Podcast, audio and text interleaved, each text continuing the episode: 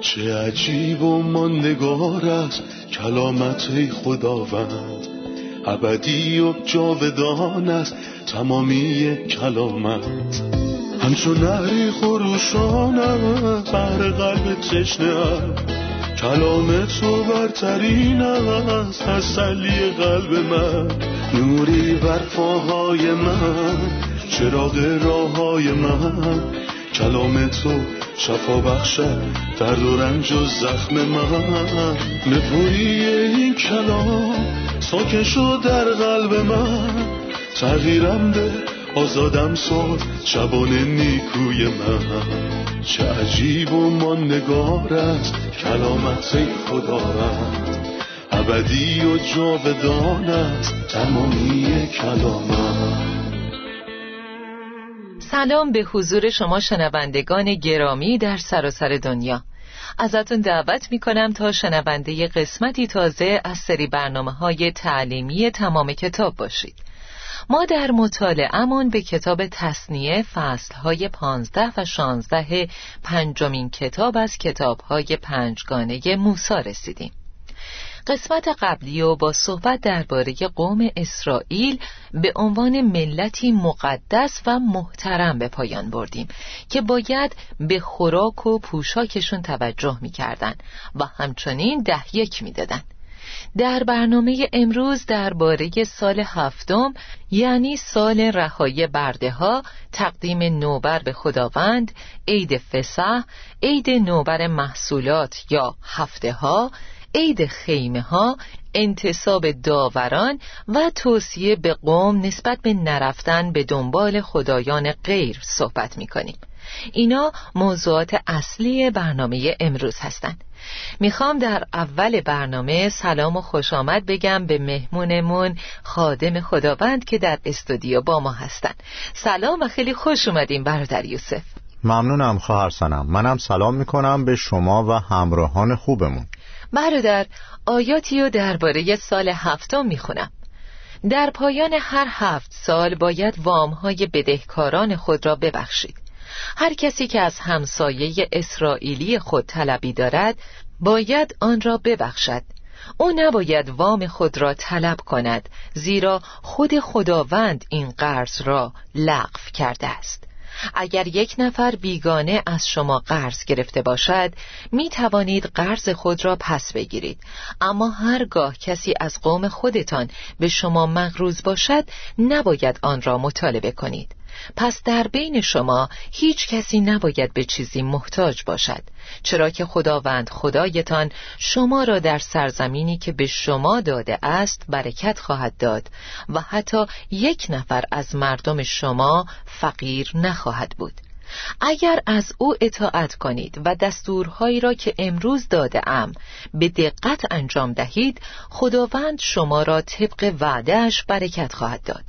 شما به ملت‌های زیادی وام خواهید داد، ولی مجبور نخواهید شد که از کسی قرض کنید.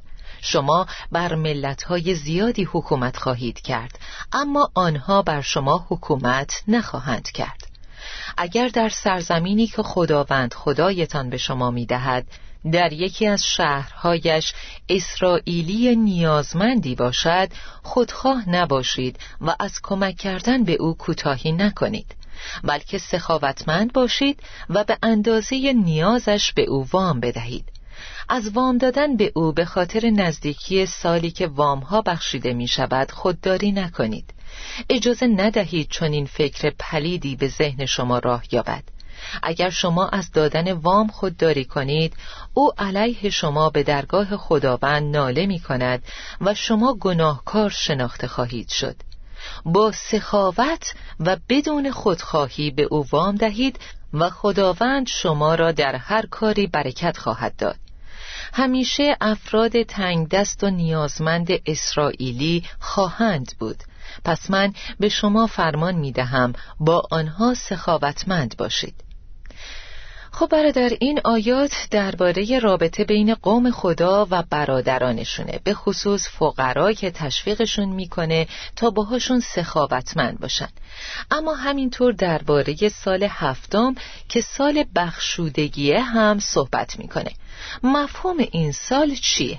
یه طرز فکر الهی در خصوص پیروان خدا وجود داره که به طور خلاصه در آیه آخری که خوندی دیده میشه. اول، هرگز نمیشه فقیری نباشه. افراد فقیر همیشه وجود دارن. خب نقش شما چیه؟ منظور خداوند از پس من به شما فرمان میدهم با آنها سخاوتمند باشید چیه؟ قلبی که چنین کاری میکنه این کلامو درونش داره. این کلام نکته فوق‌العاده‌ای رو پررنگ میکنه که درباره سال هفتمه، سالی که در اون هر کی بدهکاره از بدهیش خلاص میشه. کسی که بدهکار بود و قادر به پرداخت بدهیش نبود در این سال از بدهیش خلاص می شده، به دو شرط: اینکه برادرت باشه نه غریبه و فقیر باشه. چنین شخصی فقط تا سال هفتم بدهکار میمونه و در اون سال کاملا از بدهیش معاف میشه و هر بدهکاری از زیر بار قرض در میاد. نکته دوم این که این کار نتایجی در پی داره و زیباییش هم در همینه. اگه این کارو برای برادر فقیرت انجام بدی، چنان که آیه پنج میگه فقط باید صدای یهوه خدای خود را به دقت بشنوید، نتیجهشو در آیه شش میبینیم. خداوند شما را طبق وعده اش برکت خواهد داد. نکته بعدی اینه شما به ملت‌های زیادی وام خواهید داد، ولی مجبور نخواهید شد که از کسی قرض کنید. یعنی بدهکار دیگران نمیشید، بلکه دیگران بهتون بدهکار میشن. این خیلی خوبه. و نکته بعدی اینه که شما بر ملت‌های زیادی حکومت خواهید کرد، اما آنها بر شما حکومت نخواهند کرد. خداوند شما را سر خواهد ساخت نه دم. بله، اینا برکاتیه که در نتیجه انجام شریعت عطا میشه. در ادامه به موارد دیگه اشاره میکنه. اول اینکه نباید قلبتو برای برادر فقیرت سخت کنی. دوم، ممکنه فکر پلیدی به ذهن من برسه و بگم هر کسی که الان بیاد از من قرض بگیره نیت بدی داره، چون مثلا تا سال هفتم یه سال مونده و ممکنه پرداخت نکنه و از بدهیش خلاص بشه. هیچ وقت به این فکر پلید گوش نکنید که شما رو از کمک کردن باز می‌داره. برای اونهایی که دارای خصوصیات قلب خدا هستن پاداش‌هایی هست. شما نباید قلبتون رو در برابر فقرا ببندید، همونطور که قلب خدا برای شخص فقیر بازه. یعنی ببخشید و منتظر برگشت نباشید. دقیقا. حالا اگه قرار بود که تمام قوم وارد سرزمین موعود بشن تا تصرفش کنن و مالکش بشن، پس فقرا و برده ها از کجا اومدن؟ یه سری چیزها در نتیجه گناه اتفاق افتاد و این اتفاقا تا زمانی که زمین پا برجاست ادامه داره. این نکته اول. دوم این که ترتیب خاصی بر روی زمین وجود داره، همونطور که در قسمت آخر درباره سال هفتم میخونیم. خداوند میفرماید همیشه افراد تنگ دست و نیازمند اسرائیلی خواهند بود. چرا؟ آیا وارد سرزمین نشدن و سهم خودشونو به ارث نبردن؟ بله، ولی ممکن ازش استفاده یا سوء استفاده کرده باشن. مردم رفتارهای متفاوتی دارن. یکی ممکنه اشتباه ازش استفاده کرده، دیگری ممکنه حرومش کرده باشه، نفر سوم هم شاید بلند پرواز بوده و غیره. اونهایی که استفاده نادرست کردن فقیر میشن و از ارباب به بنده تبدیل میشن. این ترتیب ترتیب الهی نیست، بلکه نتیجه گناهه که این تفاوتو بین سطوح مختلف ایجاد میکنه. آیا میتونیم این رو به دایره برکات روحانی هم تعمیم بدیم؟ همه ما وارثینیم، اما هممون قادر به برخورداری از برکاتمون نیستیم. از جنبه روحانی بله، درسته. آیا میتونیم بین این دو کلمه میراث و تملک تفاوت قائل بشیم؟ یعنی من وارثم و اوراق حکومتی و قانونی دارم که نشون میده این میراثمه، ولی به این قطعه زمین بی توجهی کردم، توش کشت و کار نکردم، در نتیجه دشمنانی اومدن و دست روش گذاشتن. پس من وارث قانونیم ولی قادر به تملک میراث خودم نیستم. بله، آیه‌ای در غلاطیان چهار هست که این تفکر رو توضیح میده. تا زمانی که وارث صغیر است، یعنی ارزش چیزی که داره رو نمیدونه، با اینکه با ارزش و فوق‌العاده است. اگرچه مالک همه دارایی پدر خود باشد، با یک غلام فرقی ندارد. همه چی داره چون وارثه، ولی مثل غلامه. پس چه از نظر روحانی و چه دنیوی از میراثش برخوردار نیست. دقیقاً. آیات دوازده تا هجده درباره رها کردن برده ها صحبت میکنه، به خصوص برده های عبرانی. ما قبلا درباره غلامان عبرانی در خروج بیست و یک خوندیم. لطفاً قوانین مربوط به غلام عبرانی رو بهمون یادآوری کنین. قسمت اولی که درباره‌اش صحبت کردیم درباره بخشش بدهی هاست. قسمت دوم درباره رهایی از بردگیه. انگار خدا از همون اول توجهمونو به این موضوع جلب میکنه. به خاطر رفتار نادرست ما بدهی ها و بردگی هایی هست. برای همین کلام در اینجا میگه که اگه برادرتون به عنوان برده بهتون فروخته شد، شش سال بهتون خدمت میکنه و در سال هفتم باید آزاد بشه. خداوند میفرماید هنگامی که برده ای را آزاد میکنید ناراحت نباشید، زیرا مدت شش سال برای شما با نصف دستمزد یک کارگر استخدامی کار کرده است. شش سال خدمت کردن کافیه و در سال هفتم باید آزاد بشه. نه تنها این، بلکه شما باید برکتش بدید و از چیزهای خوبی که خداوند بهتون داده برخوردارش کنید و دست خالی نباید بره. کتاب مقدس در شریعتی که شما از خروج بیست و یک ذکر کردید خیلی واضح میگه که اگه غلام در زمان خدمتش زن داده بشه، موقع آزاد شدن زنش رو باید بذاره و بره، چرا که توسط اربابش زن داده شده.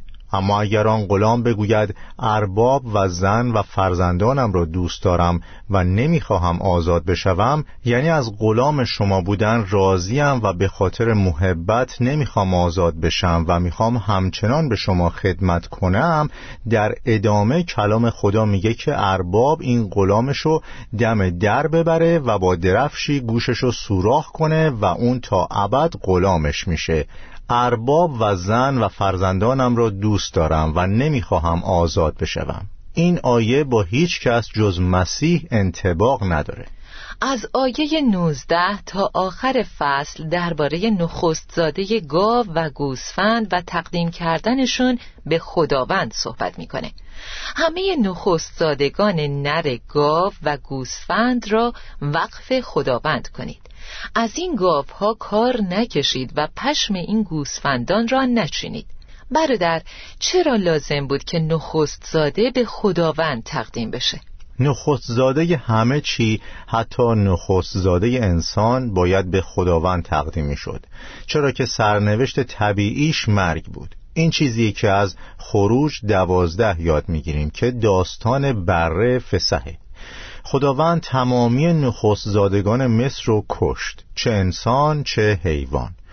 گناه تمام دنیا رو به سمت مرگ هدایت کرد. پس نخستزاده اساساً باید بمیره و حکم مرگ باید جاری میشد، ولی یکی اومد و به جاش مرد. پس نخستزاده متعلق به کسی میشه که به جای اون مرده. برای همین نخستزاده انسان یا حیوان متعلق به خداونده، نه صاحبش. در واقع کتاب مقدس قبل از اینکه به همون بگه نخستزاده باید به خداوند تقدیم بشه، میگه از این گاوها کار نکشید و پشم این گوسفندان را نچینید، یعنی هیچ استفاده ای ازشون نکنید، چون اصلاً مال شما نیستن. شما نمیتونید ازشون کار بکشید و بعد تقدیمشون کنید، یا پشماشونو برای خودتون بچینید و بهره‌ای ببرید بعد تقدیمشون کنید. نه، این درست نیست. از اول مال شما نبوده و از لحظه‌ای که تسلیم شده متعلق به خداست. پس شما با تمام خوبیهاش تقدیمش کنید. درسته. به فصل شانزده رسیدیم که درباره سه عید اصلی از بین هفت عیدی که در لاویان بیست و سه ذکر شده صحبت میکنه. لطفاً این سه عید رو برامون یادآوری کنین و درباره هر کدومشون توضیح بدین. خب دو تا عید هستن که همیشه ازشون به عنوان یه عید یاد میشه، یعنی فسح و نان فطیر. دوم عید نوبر محصولات، هفته ها یا پنتیکاسته، و سوم عید خیمه هاست. اینها سه عیدی هستند که در این فصل بهشون اشاره شده. در این سه عید قوم باید به خانه خداوند میرفتند تا با هم جشن بگیرن و هیچ کس نمیتونست به تنهایی به دور از بقیه جشن بگیره. به همین دلیل در اینجا به طور خاص به این سه عید اشاره شده. اونها سه یا چهار عید از هفت عید ذکر شده در لاویان بیست و سه هستند که بهشون میگن عیدهای خداوند و موسمهای او، مناسباتی که خداوند تعیین کرده تا قومش با او شاد باشن.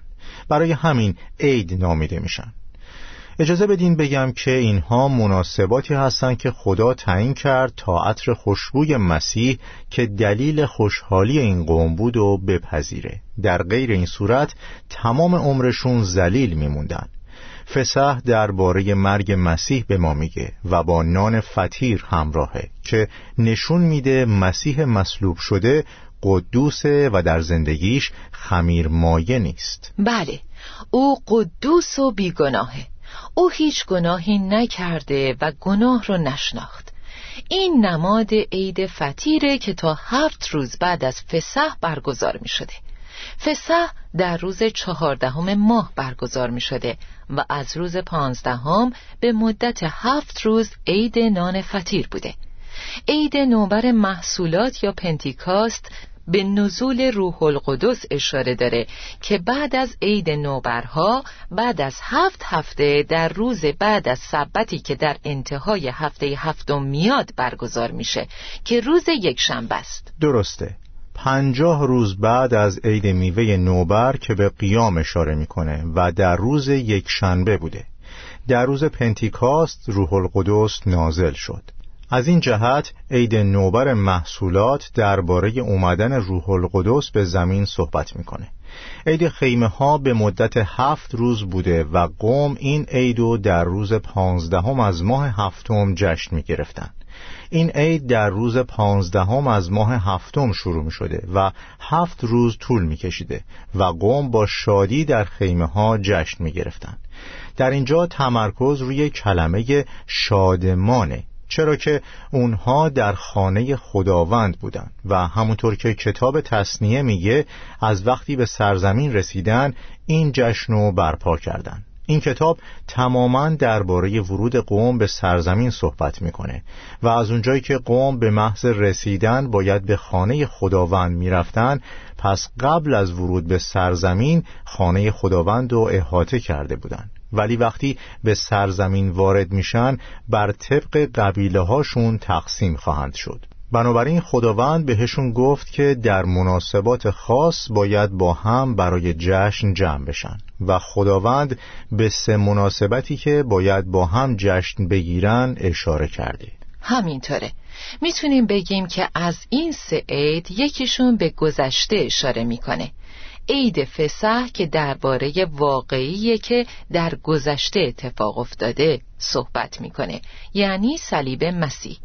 پنتیکاست درباره نزول روح القدس و تأسیس کلیساست و این در حال حاضره چون ما در عصر کلیسا هستیم، و عید خیمه ها درباره یه واقعه در آینده صحبت میکنه، زمانی که خداوند قومش رو برای برکات عید خیمه ها و پادشاهی هزار ساله تحت سلطنت خداوند عیسی مسیح به عنوان پادشاه جمع میکنه. بله، اجازه بدین که اسم این موارد و مناسبت بذاریم نه جشن، چون در واقع چهار تا عیدن. چهار عید در سه مناسبت. اونی که به فسح میره مجبور نیست که دوباره به عید خیمه ها بره و کسی که به فسح میره نباید دوباره برای نان فطیر بره، چون به فسح و فطیر رفته. از این جهت اونا سه بار برای جشن گرفتن چهار عید میرن، نه فقط سه تا عید. همینطوره، ممنونم. استراحتی میکنیم و خیلی زود با ادامه درس برمیگردیم.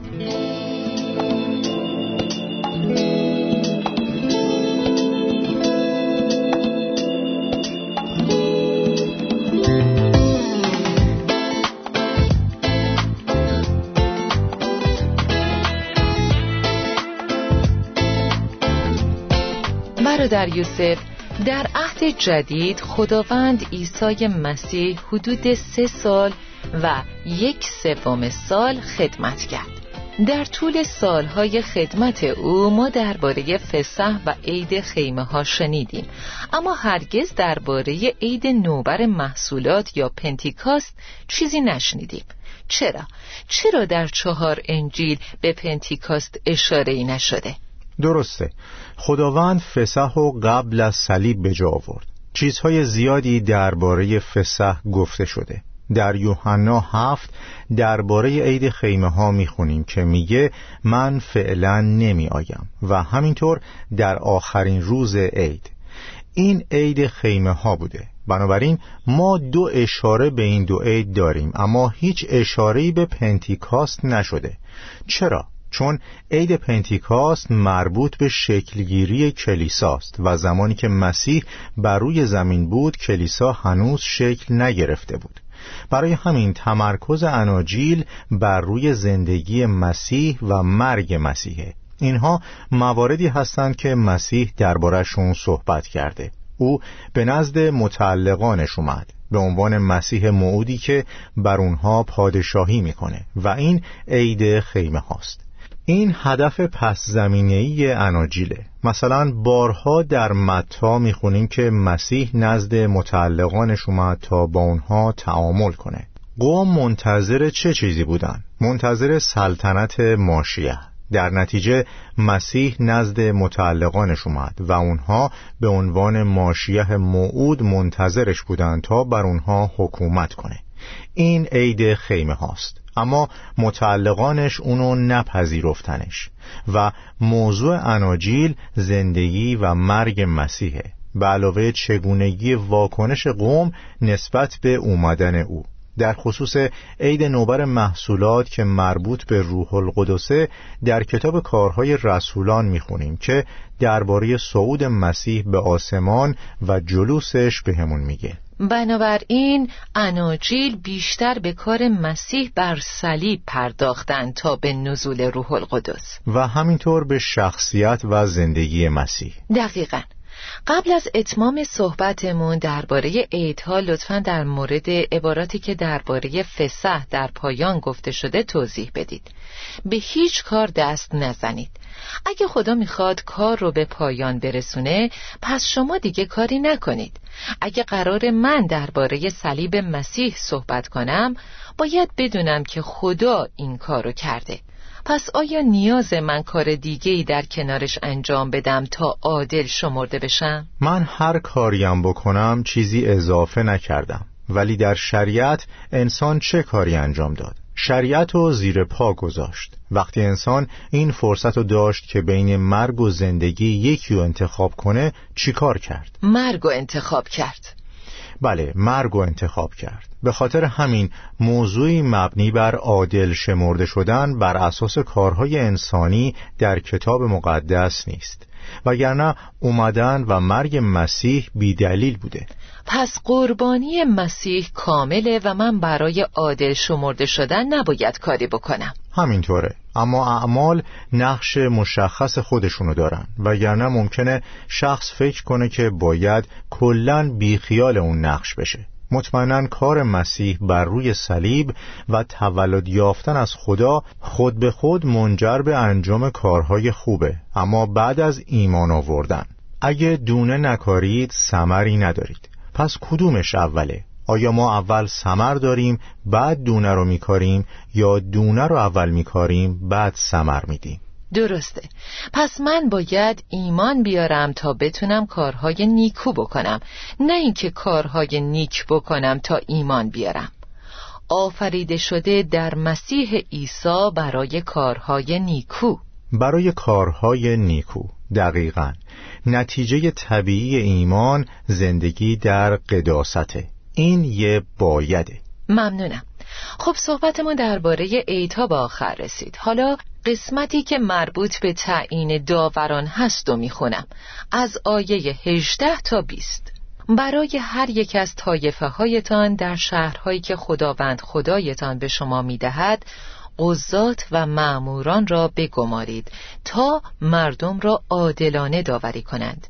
در داوری بی‌عدالتی نکنید، طرفداری ننمایید و رشوه نگیرید، زیرا رشوه حتی چشمان مردم دانا و صادق را کور می کند و اشخاص راستگو را دروغگو می سازد.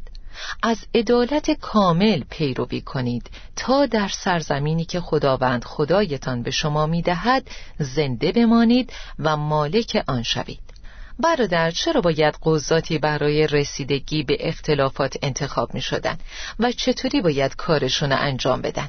اینها قضات دم دروازه هستند که در هر دهکده و دم دروازه های شهر می نشستند و در ادامه درباره قضاتی که در خانه خداوند بودند می خونیم که به مسائل سخت‌تر رسیدگی می کردند. مسائلی که قضات دم دروازه نمیتونستن بهشون رسیدگی کنن میبردن سراغ این قضات. همونطور که قبلتر گفتیم، چرا همیشه فقر و بردگی وجود داره؟ در نتیجه گناهه. بله، و اینجا هم گناه دلیل اصلی منازعات و اختلافاته.